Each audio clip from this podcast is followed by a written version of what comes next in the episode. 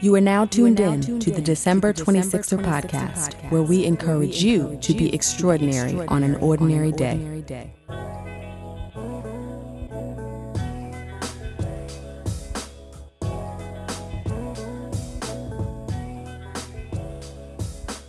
What's up, 26ers? Welcome to another episode of the December 26er podcast. I'm your host, Delisha. So happy to be back with you. We have another guest today, Larry Scott Blackmon. Vice President of Public Affairs for Fresh Direct. I am very excited for you to hear this conversation because Larry brings the greatest, most appropriate mix of inspiration and education from talking about his story of humble beginnings in public housing in the city of New York to rising through the ranks in both government and in corporate private sector. Now, if you want to hear an interesting story about coming from funk royalty to getting into the entertainment business, to making the switch to government and community activism, to now being in the corporate space and balancing a commitment to the community with career growth, this is the conversation for you. Please take a listen. And as always, I hope you enjoy. Larry, welcome to the December 26er podcast. Thank you. How are you? I am fantastic. I'm fantastic too. It's sunny. We are here in Fresh Direct's new offices. I love seeing works in progress and then coming back and seeing the final product. So products you gotta you gotta have us come back when it's all set. Absolutely. Uh, I will share the information for the ribbon cutting once we're done. Gotta be there. I'm, I'm gonna get my photo op. That's for sure. Yes, indeed. But let's jump into it. Who is Larry Scott Blackmon? Larry Scott Blackman is a man who uh, was born in Harlem, New York, in Drew Hamilton houses. Uh, my father lived on the ninth floor, and my mother lived on the 15th floor, and here I am. Wow. Uh, so, uh, Harlemite, born and raised, um, never left Harlem other than to, to, go around the world and do certain things and go to school. Uh, someone who is uh, a tireless worker and really believes and fights for the community. Well, I know you fight for the community because of the role that you have here at Fresh Direct. So I want to start there. Let's sure. start at VP of Public Affairs. Yes. What does that look like for a major corporation? So, Fresh Direct is a company that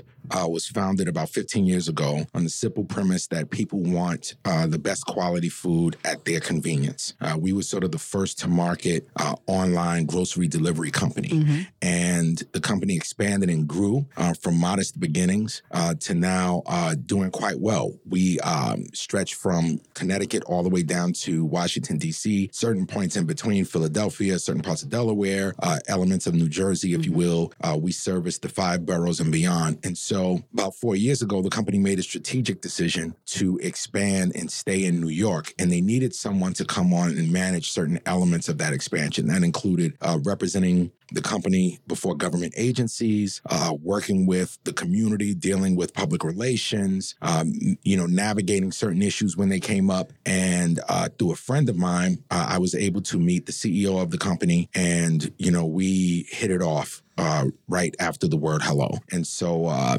after that moment, I've been here for now for uh, four, approaching five years. Awesome. So, what made you decide that this was a role for you? Because you come from government, correct? Yes. Yes. So, how did you decide to make that transition? So, you reach a point in those people who work in government reach a point in their careers where uh, sometimes the political winds may shift or you reach a point where you feel as though you know you have hit that ceiling if you will. Mm-hmm. um, but i've always been someone who likes challenges. I like to take the position that may not be the popular position but it's the right position and the position that is able to affect change. So i've taken some uh, some roles that some of my peers and colleagues may not have taken and i've been able to thankfully with the help of good friends and good partners partners and just people who um, sniff me and say that I passed the sniff test mm-hmm. have been able to work with us to impact change in a positive fashion. And this position is one of those positions. So, what are some of the initiatives that you're working on right now? We are, we built this facility here in the South Bronx. And the first thing was working with the community around this facility so that they can understand that much of what they probably heard was not true and build a coalition. So, one of my first initiatives here was to build a uh, community advisory task force for the company that met biannually around the construction of the project to assist with local hiring, to assist with recruitment. Uh, we have hired well over a thousand Bronxites at wow. this site. If you take a look around and you walk around, you see people from the neighborhood and from the community who are receiving a chance at you know, changing their lives. Not that their lives may have been bad, but an opportunity for steady employment with a company that provides, you know, benefits uh, and the, the full nine. So um, that's one of the major projects was just navigating this. Um,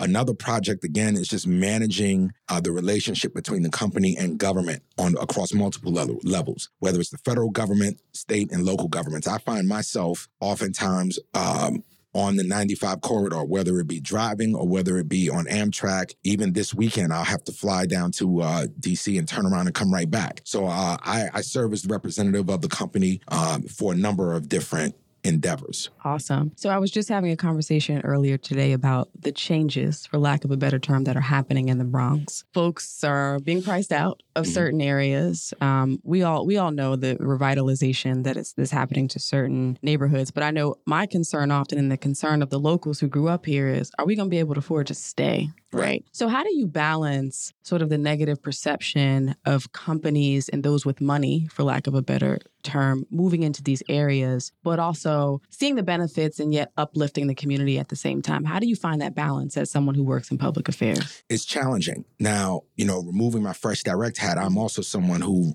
became civically involved mm-hmm. in, in, in my community and ran for office, right? And so these types of positions, these types of questions come up. And the way that I feel that you address that is look, the the there are there's but so much that companies are able to do in a community, mm-hmm. right? But the way that communities can fight gentrification if you will, or fight, not necessarily fight, but embrace, right? Because change is going to come whether you like it or not. So Very you have true. an option. You can either embrace it and mold it, or you can wait for it to hit and be changed. Okay. And I remember years ago when I first started in government, I'm talking about maybe 15 to 20 years ago, there were projects that were coming along. And I remember going to, you know, my grandfather sat on the corner of 144th and 8th Avenue. At the time, there was an old movie theater and certain other businesses. The movie theater was closed, a lot of it was abandoned. And I remember going there and telling them, hey guys, a Pathmark is coming here, and this is going to be market rate housing, and it's going to happen in three years. And those those old guys didn't listen to me because, you know, what does this kid know, right? Right. But I'm literally in the room as the plans are being discussed. I'm literally there and I'm seeing it. And the unfortunate part is that most of the people who were devising those plans, not necessarily in that case, but in other cases, were not people who came from the community. Right. So when a community is not as informed about what's going to come, right, we often find ourselves behind the eight ball complaining that we are being gentrified. So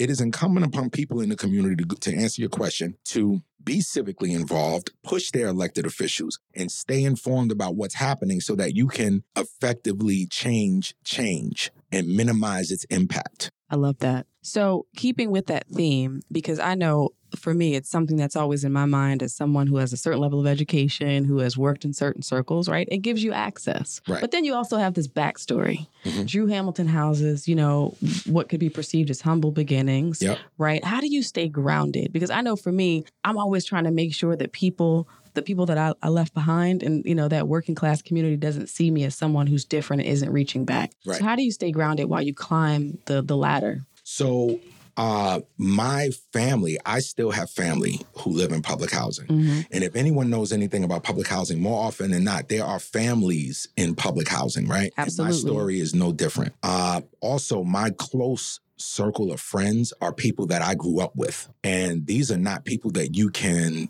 you know, all of a sudden become high post with. Mm-hmm. These are people that will check you and they will say, hey, you know, you need to listen. You're doing too much of this. Or, you know, stay, keep your nose clean. Let us handle that stuff. Right. You keep doing this because you are representing us. And I've heard that conversation many a times. Uh, but the reality is that at that time, it was tough. Mm-hmm. You know, uh, I lived in Drew Hamilton with my grandparents. My father was an uh, is an entertainer, and he was very much well off and could do anything in the world he wanted to do. Uh, but I stayed back, and so because of that, you, you, know, I went through certain things in the building and in the neighborhood, and even now, you know, you still get some of that. But you never lose sight of where you came from, and I wouldn't trade that those days for anything else in the world. The, the, the friendships that I had growing up in the building and growing up in Harlem and in that community, uh, you never lose sight of where you come from. Now the challenge is as you move up the ladder, Mhm. you find yourself being alone more because there are very few people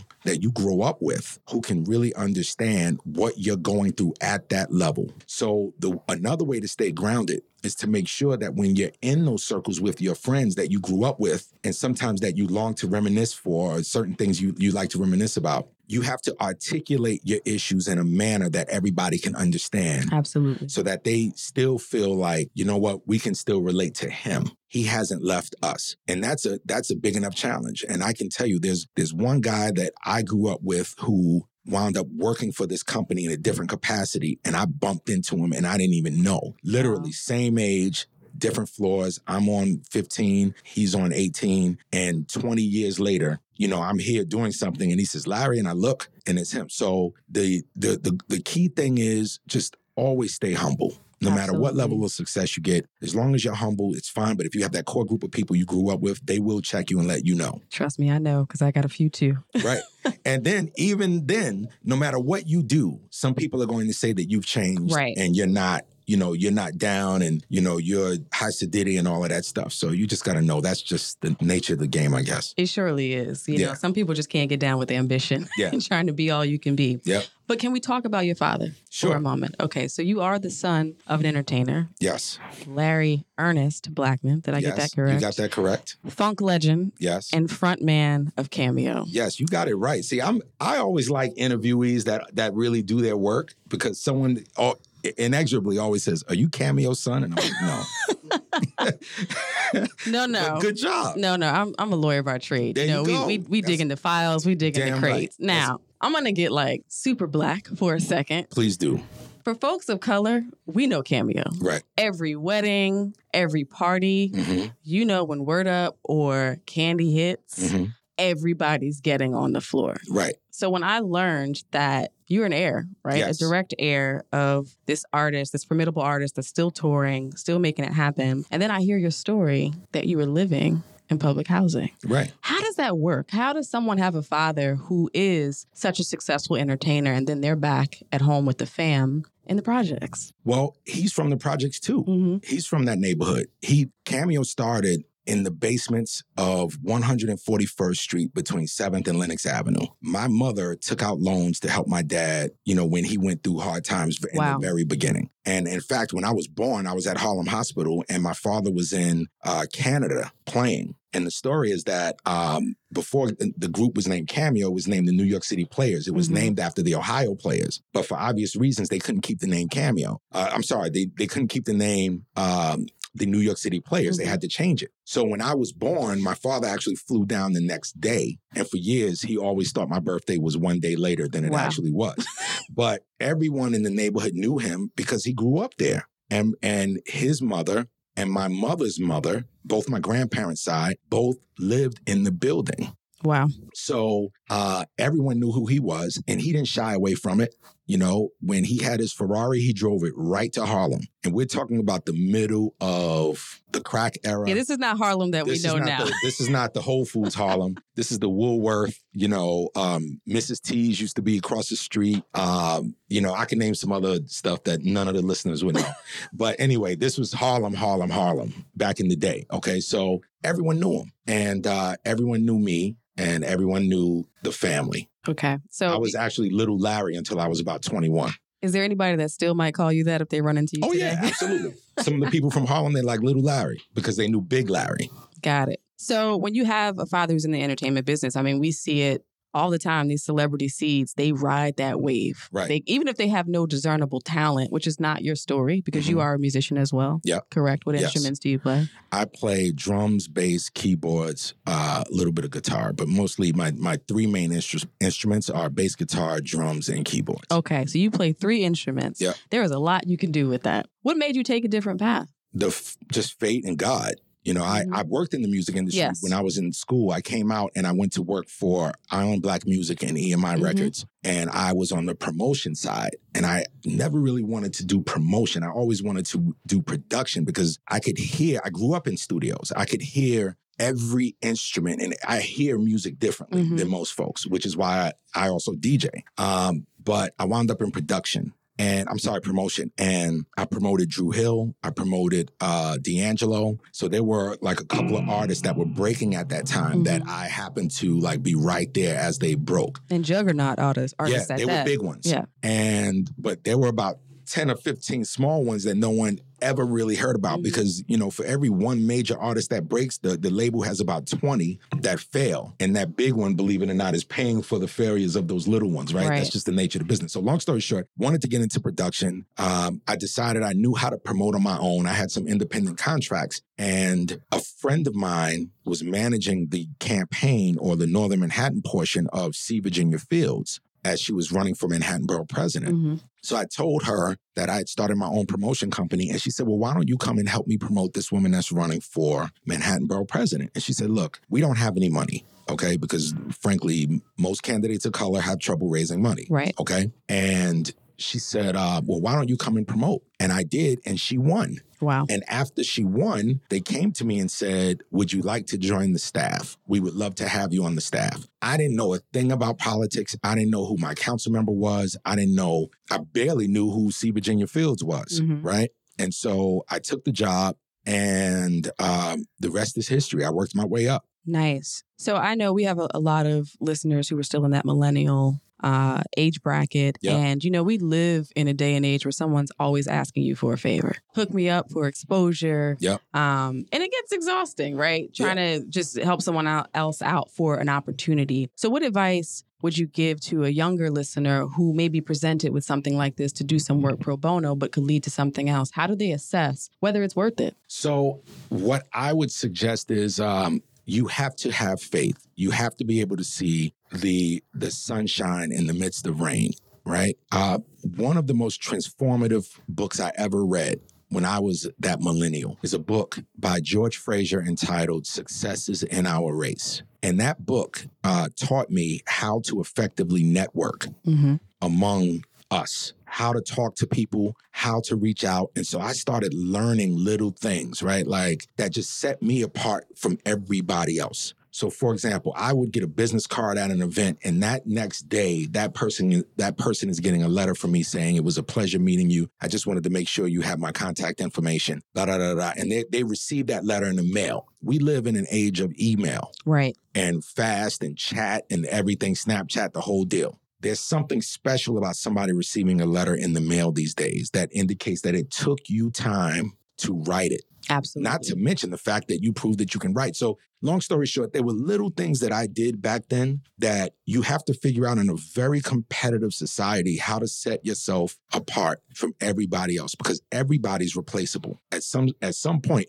unless you work for yourself hmm because only you know your true worth, right? So if you work for somebody else, then you have to do something that can that keeps you above everyone else you work with. Absolutely. Okay. So, talking a little bit more about your story, started in the music business, mm-hmm. moved over to government. How did you climb the ranks? I worked, I went to campaign school so I could learn how to campaign. I didn't know there was such a thing as campaign. School. There school. was, there was through the Democratic National Committee at that time. Uh, there was a what was called the the Brown Telly um, School for Campaigning, and it was an intensive one week school that you can send that people went to, and some people running for office sent their staff, and that's what happened to me. I went to campaign school, learned how to campaign. Learned campaign management 101. And once you finish that course, then the DNC would offer jobs to you around the country. So I came back and I wound up working on uh, Hillary Clinton's campaign for Senate Wow.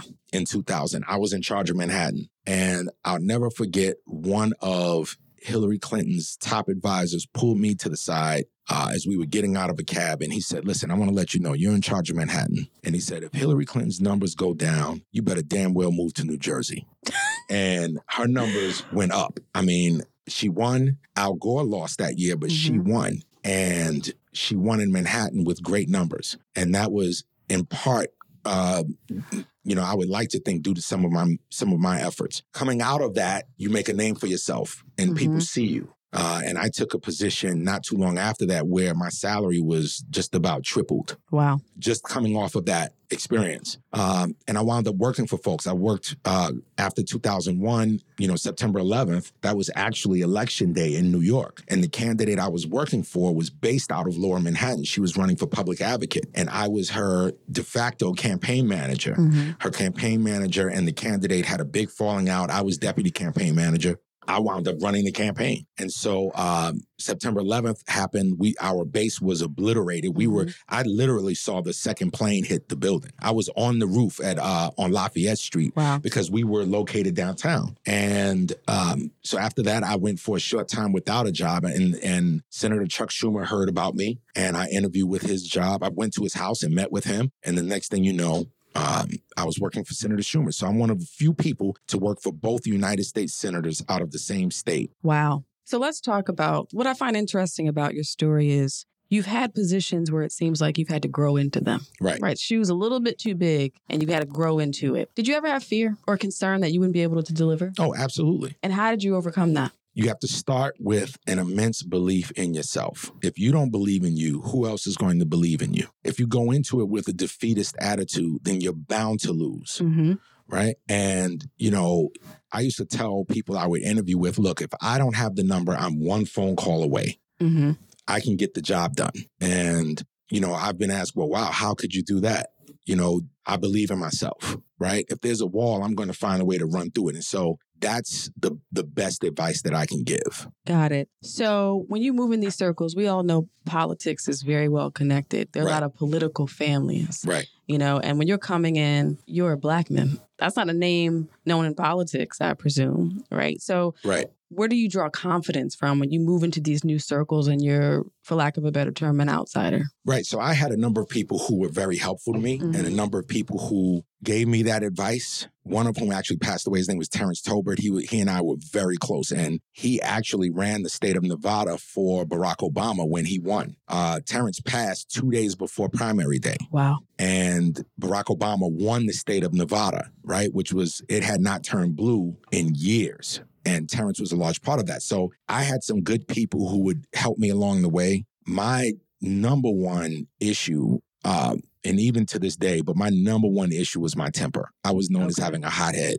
You know, it was like once it set off, I was gone. And so in politics, you have to you have to temper that. So I had to work on me, so to speak. And thankfully, I had people around who would say, "Look, they want you for that position, but they're concerned that you're too much of a hothead, or you know, they think you're a little bit too emotional." And so you take that feedback and you constantly have to work, constantly have to read self help books. I don't know how many John Mitchell books um, John Maxwell books I, re- I read, you know, Leadership 101, th- those types of books, um, you know, um, Freakonomics, those types of things I constantly try to learn. And I still do that to this day. And now I recommend it to my friends on Facebook. I'm like, hey, here's the book I'm reading this month. You need to do that. So going into unfamiliar territory requires you to have people around you who are real enough to tell you what you're doing wrong. You have to have the attitude and the temperament to listen to them and not take it personal. Um, one of my best friends uh, he and I do that all the time where we speak literally maybe five or six times a day. And we'll call and he'll say, listen, Kat, here's where you were right and here's where you were wrong. Mhm. Here's where you overstepped your bounds. And I say, you know what? I'm right and I apologize and I move on. Uh, that takes a certain amount of humility and you have to have people around you that you can do that with in order to be successful. Absolutely. And you actually ran for public office. Yes, So what spurred you to go from behind the scenes to, to the podium? my big mouth. You can My talk. I mouth. definitely got that already. That you I was in a, I was in a meeting with some major power brokers. hmm All right, this is a true story. I was in a meeting at Sylvia's restaurant with some major powerful people in the black community. And they were talking about, you know, running for office and this, that, and the other. And I gotten tired of it. I'm sitting there listening to these folks, and I just blurted out, I stood up and said, you know what? If such and such doesn't run, then damn it, I'm gonna run. I'm running. and I sat down, and that little voice in the back of my mind said, Yeah, L, tell him. and then three weeks later, that person said he wasn't running for office. And I'm like, oh man, now you have to do it. That's that New York swagger. Yeah, it was all like machismo Mhm. and bravado and arrogance, like that alpha arrogance. I was like, you know what? If they don't do it, then damn it, I'm gonna do it. and I had the first phone call said, all right, what you gonna do? And I called one of my best friends and I said, I want you to be my treasurer. Let's open up the business account and let's go. And I outraised everybody How? in a short period of time. How did you outraise everybody? Well, you you got to know how to fundraise, right? Mhm. Fundraising is all not only that, but you have to have people who believe in you. And that's why running for office again, you know, I don't see it in my future because Mhm. I I love the friends and the brothers and the family I have. And I don't ever want to take advantage of them. So if I ask them for a dollar, I want them to know that it's going uh, to a good cause, right? And thankfully, because I never asked anybody for anything, when I did, not only were people writing checks, but they were maxing out. They were writing big checks. And had I started a month earlier, I would have maxed out. And with the match and everything, you know, we raised close to 150,000 in eight weeks. Wow, in two and I couldn't believe it. And my treasurer told me on the phone, she said, Larry, you're you're leading in fundraising, Larry. I was like, what? I didn't even know. You know, I would just they would just tell me, go home and get on the phone and raise money. hmm And so I was, and I learned from Chuck Schumer how to raise money. I used to watch him do it, and he's one of the best at it. And I copied his technique, everything from kicking off my shoes and putting it on the table and the whole look, the whole deal. I used to copy him and think I was him, and it worked. So listen, outside of kicking shoes off and putting Right. your feet on the table, Mhm. we also have a lot of listeners who are in entrepreneurship. And I believe raising money, there are tools and tactics that cross over whether you're raising it for politics, nonprofit, or for-profit entity. You're trying to go through your Series A round. So if somebody's like, I got this amazing idea, or I want someone to im- invest in my brand. What tips do you have that you can give them to get the, that money out of someone else's wallet Right. into their hands? So, in all seriousness, aside from you know putting the feet on the table, you have to be able to explain to people, at least in my case, how I was going to win. Right? You have to be able to articulate your vision. Mhm. You have to have data and you have to have numbers to prove it. And I remember going to lunches with people, showing them the numbers, showing them where people were strong and where people were weak, Mhm. weak, and what that opportunity was for me um, to navigate that space to win.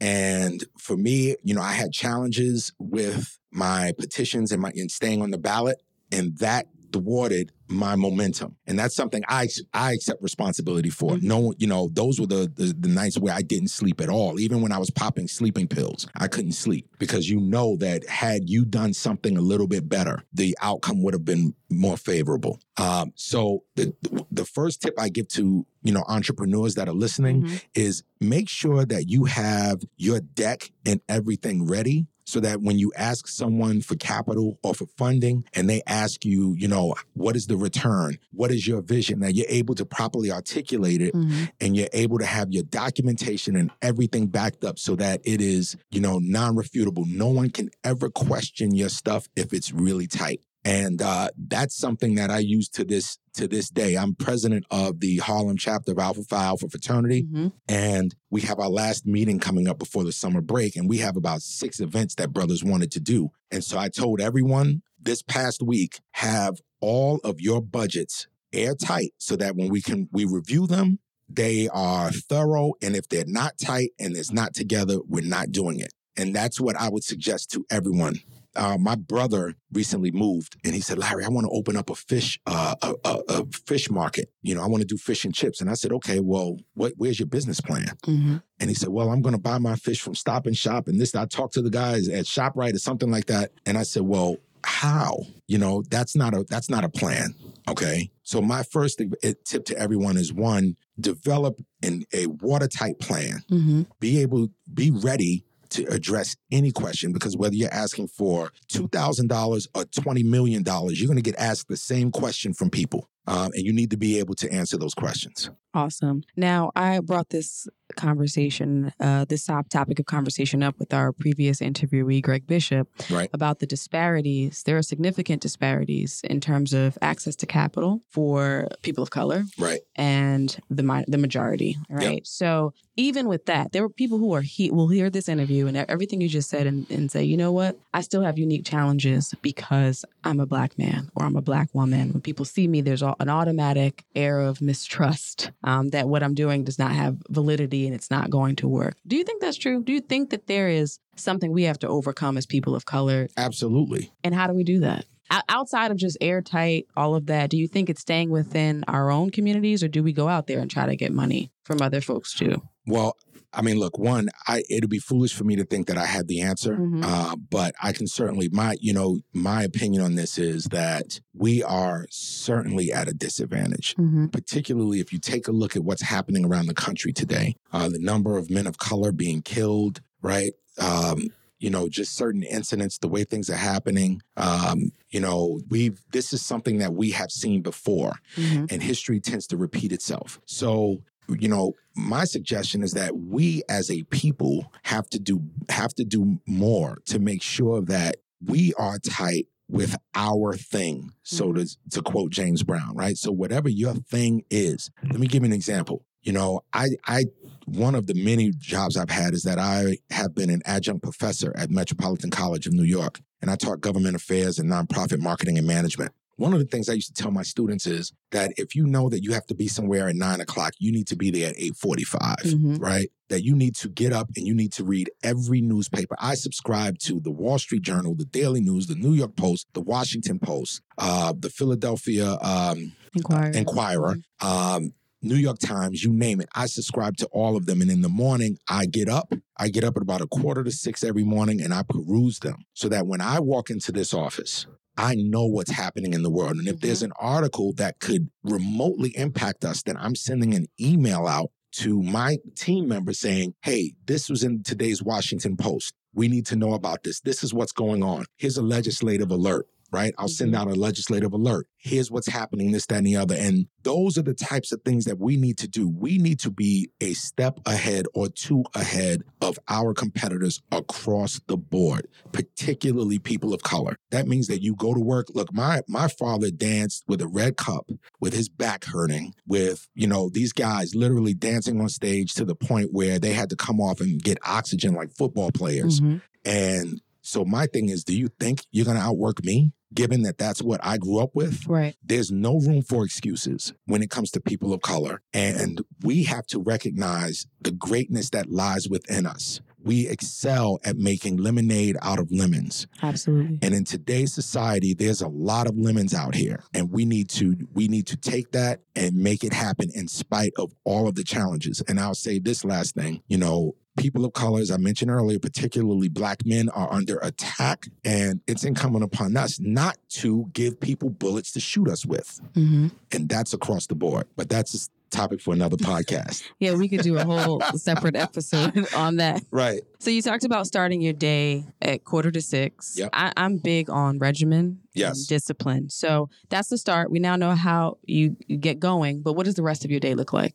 Wow. So uh, out the door by eight, um, and it depends on the day. Any given day, I could be somewhere else. Uh, there's a number of different roles that I have outside of this office at Fresh Direct. Mhm. It could be, you know, putting out fires here or starting fires here, uh, organizing certain things. Uh, outside of that, uh, I am uh, a member of the Parliamentarians of New York, so I help teach parliamentary procedure to people, Robert's Rules of Order. Uh, I'm a member of 100 Black Men of New York. Uh, Prince Hall Masons. I'm a, what's called a past master, which is a past president of your lodge. Mhm. I'm also in the Eastern Star. I'm involved in my community. I don't know how I wound up in all of these organizations, but and on any given day, I could be doing certain things and very active in my church as well. So uh, it, you know, it winds up sometimes becoming a bit much, but with organization, you can manage it. Got it. Now I want to talk about that a little bit more because I know you're the real deal. I, I oh, talk to Oh, you. enough people. I've got enough alphas in the circle that you know when people mention Larry's name, it's like, oh, Larry is the man. He gets Oh, it done, No, right? you're being too too kind. So it's one thing to have titles and be involved on paper, and it's another thing to be an active member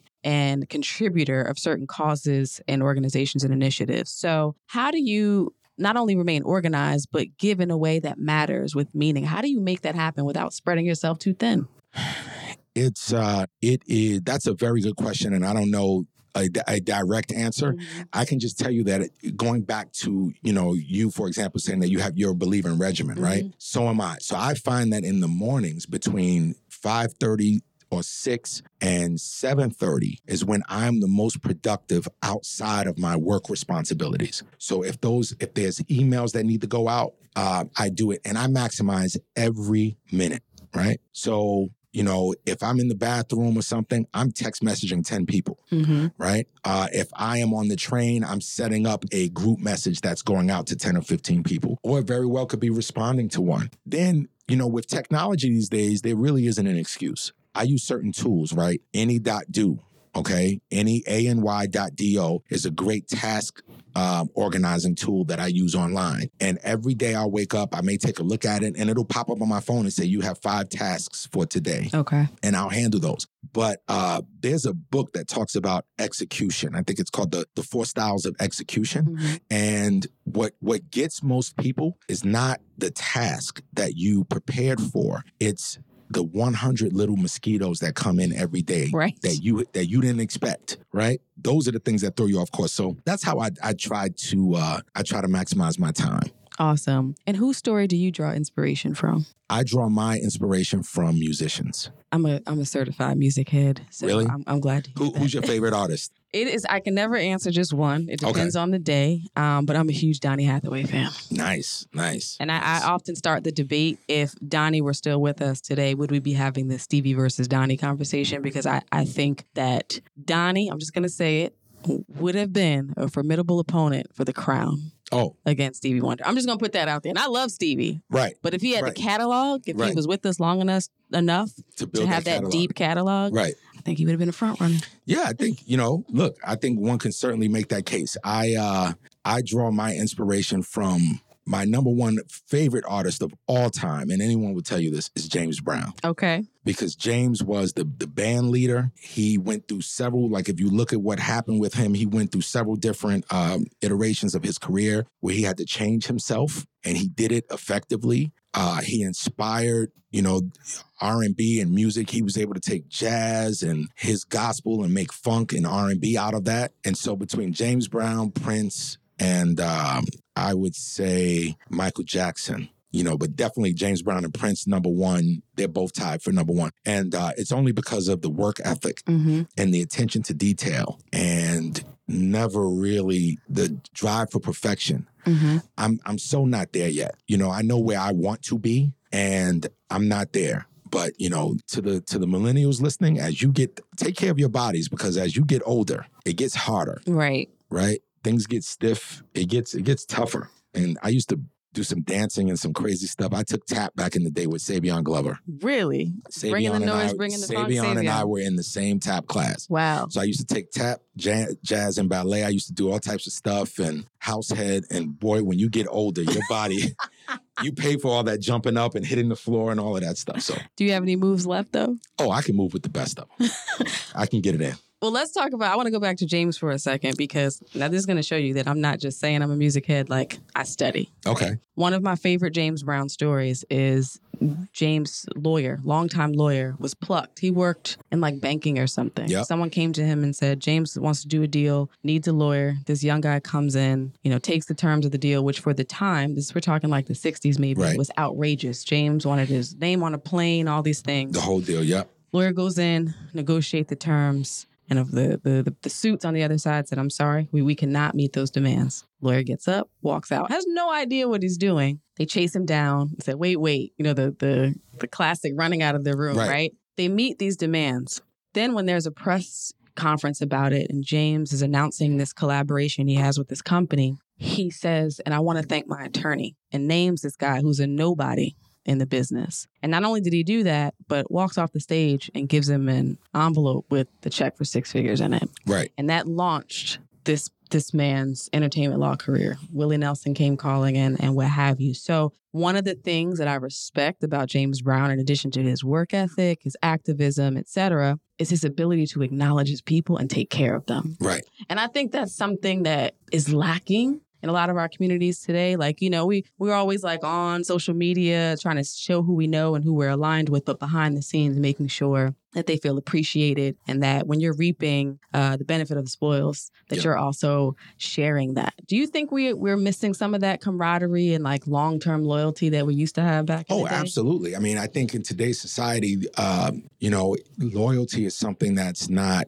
that's not as cherished. When I went to work for Mike Bloomberg, I worked on his campaign. I had never been in that world. hmm Okay. And one of the things, you know, I went to work and the person that hired me was actually one of Mike's top advisors, one of the people closest to him. And he brought me in and he said, Listen, you're on board. It was my first day. He said, But I need to pull you in with someone else. And he brought me into a room with another person who was, you know, the mayor's right hand next person. She looked me in my eye and said, You know, Mike believes in loyalty. And, and if you do the job and you're loyal to Mike, Mike will always be loyal to you. And to this day, to this day, we have all remained close because I was loyal to that man. He won. He always took care of me and my family. And above that, certain things that I would ask, certain things that we would try to, you know, certain things that happen in the community where community groups needed help. You know, to to Mayor's credit, he did things that he didn't want people to know he was doing. Mm-hmm. But because people like me and others said, "Hey, you know, this is a great cause. This group really needs help," he they would make things happen, right? So loyalty is something that obviously you do want to that you do want to have and it's certainly missing. And one again drawing inspiration one of the things James Brown used to say is kill him and leave. Mm-hmm. Never be normal, right? I, I have a good relationship with Reverend Sharpton. And Reverend Sharpton used to tell me this, these stories because Reverend Sharpton worked for James Brown. And James Brown was the surrogate father that Reverend Sharpton didn't have because his father left. And James Brown's son, Teddy, died in an automobile accident upstate in 1974. So it worked out that the two of them, you know, Reverend Sharpton sort of replaced Teddy and James replaced his father. So there's one story where James went to perform in Zaire at the fight for Muhammad Ali. Mm-hmm. And James put on a lifetime show and and you can find clips of this. It was just they were in africa and you could just see that there was just something there was a higher power involved in what they were doing. And so after the show charles bobbitt which is james brown's manager went to him and said listen um, president mobutu wants you to come to the palace and he has uh, some gold and some other things for you. And james brown looked at him and said no get the plane ready. We're going to the airport and we're going back to america right now. Wow. and Mr. Bobbitt said, Well, why? And he said, You always got to kill him and leave. You always make him want more. Never be normal. Wow. Never be that normal person. And I have always taken that. No matter what role I have, my goal is to kill him and leave. Never be normal. Try not to hang out. Try not to be that guy that you find in the hotel lobby, right? Mm-hmm. Be the guy that goes up, kills them, and then leaves and make people say the next time, hey man, wow, that guy, who was that? Because that way you're always wanted. Right. right. So I just shared one of my intimate tips. Um, hopefully, too many people don't listen to that. We're gonna see, man. No, no, I'm joking. No, I'm joking. okay, so if someone's listening to this, they're gonna hear your story and say, "Man, son of an entertainer, carved out his own lane, has gone from one amazing opportunity to another, peak to peak to peak to peak. And we all know that we we all have valley experiences, no matter how successful you've been, no matter what your story looks like on paper. So can you describe a time when you had to be extraordinary on an ordinary day? Sure. And I can tell you the time where I had to be extraordinary on an ordinary day was and this, you know, I'll, I'll, I'll give you two really quick. But the first one was when my grandfather passed mm-hmm. because he was the patriarch of the family. And at that moment, I remember getting up, going to the podium, and looking out and looking in the audience, and you could see everyone saying, "What are you going to say?" Like mm-hmm. you could see the look on everyone's face. And at that moment, you tell yourself, "You have to be extraordinary." Right you have to be, you can't go up here and break down. Now is not the time for breaking down. You have to be the strong one, right? So that was definitely one moment where uh where that had to happen. And another moment was uh I was in high school. I had gotten suspended for fighting, believe it or not. That hot hit. And they were going to kick me out the school. And my grandmother came to the school and thank God for Mr. Wells, my guidance counselor. He comes in the room. He tells my grandmother, he's like, look, Miss Scott, they want to kick him out, but I think he's a good kid. so, in order for him to stay, he's going to have to recite Martin Luther King Jr. speech, Be the Best, from memory in front of the entire school over a two day period. Or if he doesn't do that, he's out. This was my second school I had transferred to. I went to Rice 1st mm-hmm didn't like it, and then went to campus. And so when he said that, I looked at my grandmother, and my grandmother's got her bag. I'm in high school. She's got her bag, and she's pulling out belts and chains, nunchucks. Like, what is going to be? I said, all right, all right, I'll do it. So I walked to 125th Street. There was a record store named Shazulu Record Shack. Okay, it was on 125th, and that was the only place I knew. This was before the internet, so this is the only place I knew where who might have recordings. Mm-hmm. Right. So I go there, lo and behold, because Be the Best wasn't a popular speech. They had a cassette tape of it. I was suspended for the week anyway, so I had time to, to listen and I wrote it down and I learned it, learned and learned it. So I come back and on an ordinary day, I channeled my best Martin Luther King and I remember it to this day. If you can't be a bush, be a tree. If you can't be a doctor, be a lawyer. If you're going to sweep streets, sweep streets so well that the whole neighborhood says, there goes a street sweeper who did his job well. That being extraordinary, that one opportunity that that guidance counselor gave me changed my life. I wound up tearing it down. The entire audience, like the auditorium went crazy. I got all the girls afterward. It was a good day. See, there's nothing wrong with bonus, you know, it getting a a few day. numbers You know, after. thank, thank you, Dr. King. Oh, that's a good one. We like levity on the December Yes, 26th indeed. podcast. So anyway, do you have any regrets? I have no regrets. If you live life with regrets, then you aren't living. Agreed. All lessons. I always say no regrets, all there you lessons. go. No regrets. So what's next for you? I have no idea. You know, when you find out, let me know. You know, I'm going, no, I, no, seriously, I, I wrote a book. I Okay. co-authored a book with uh, 20 other, 19 other African American men. And Is the it name of the yet? book, it's actually just now coming out. I'm Okay. receiving the first copies this week, and I'll let you guys know when I do the ribbon, the um, book signing, um, because I'm going to do several of them. Mhm. But it's it's called Suited for Success, and it's uh, just like your podcast, right? Like taking success tips for success from African American men who overcame the odds. And there's 19 of us. The gentleman who put it together is this gentleman by the name of PK Kersey, who runs an organization that takes suits from people who may have out, outgrown them or Mhm. slightly worn suits and gives them to the less fortunate. And uh, I was a a professor of one of the people in that program who told him about me, and I was asked to be a part of it. So the book is coming out. I have the first copies coming. Uh, my father and I are working on a book together. Wow. Uh, we have a title. I'm not going to share the title, but it's very, very good. You're going to love it when it comes out. And we started working on that, and I'm actually learning things about my family that I didn't even know. And through through that process, uh, and I'm also looking to do some documentaries and some other things. So, um, um, you know, I think the future is bright. I just, you know, when I get bored, I think of five or six other things to do. So it sounds like you're gonna have a few more hats that you're gonna throw on as well. Come back, come back in a year or two, and let's see, let's see where I'm doing. And where can people find you online? So people can find me. I'm on Instagram, uh, Funky Harlemite. I'm on Twitter, it's the same Funky Harlemite. Uh, Facebook. Um, you know, you can follow me, uh, reach out, and uh, I want to thank you guys for the opportunity. Um, let me just tell you that I am totally blessed and honored to have been even mentioned by you guys for you know coming on, and it's something I won't forget, and I will always be in debt to you for it. Well, we are very grateful when you are a pillar of the community, an activist, and a businessman who takes time out of a busy day to come on with us. We are utmost appre- we have the utmost appreciation for that. So I don't think you. you're talking about me, you know. because it must be somebody else in the room, somebody under the table or something, but it damn sure ain't me. if we don't pick ourselves up, who's gonna do it? Listen, um, everybody can and should be an activist, Mm-hmm.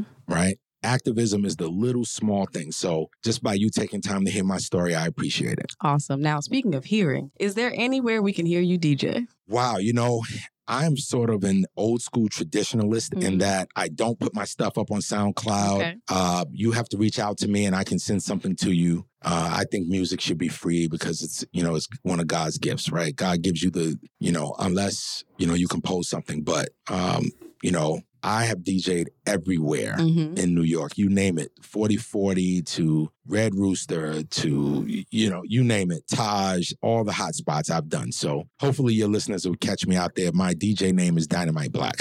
Dynamite Black. So you heard it here. He's got some stuff in the crates and the vaults that maybe you can get your hands on if Yes, you reach out to Larry Funky Harlemite on Yes. social media. Make sure you go follow him, check out his stuff, follow the initiatives that he has going on, both from a corporate perspective and in the community. We thank you so much for checking this interview out. And don't forget to be extraordinary on an ordinary day. Take care. Thank you for listening to the December 26er podcast. I am your host, Delisha. This episode was produced by Demarcus Adisa, and music was provided by Thovo. You can find us on Twitter, Instagram, and Facebook at December 26er. That's December 26ER.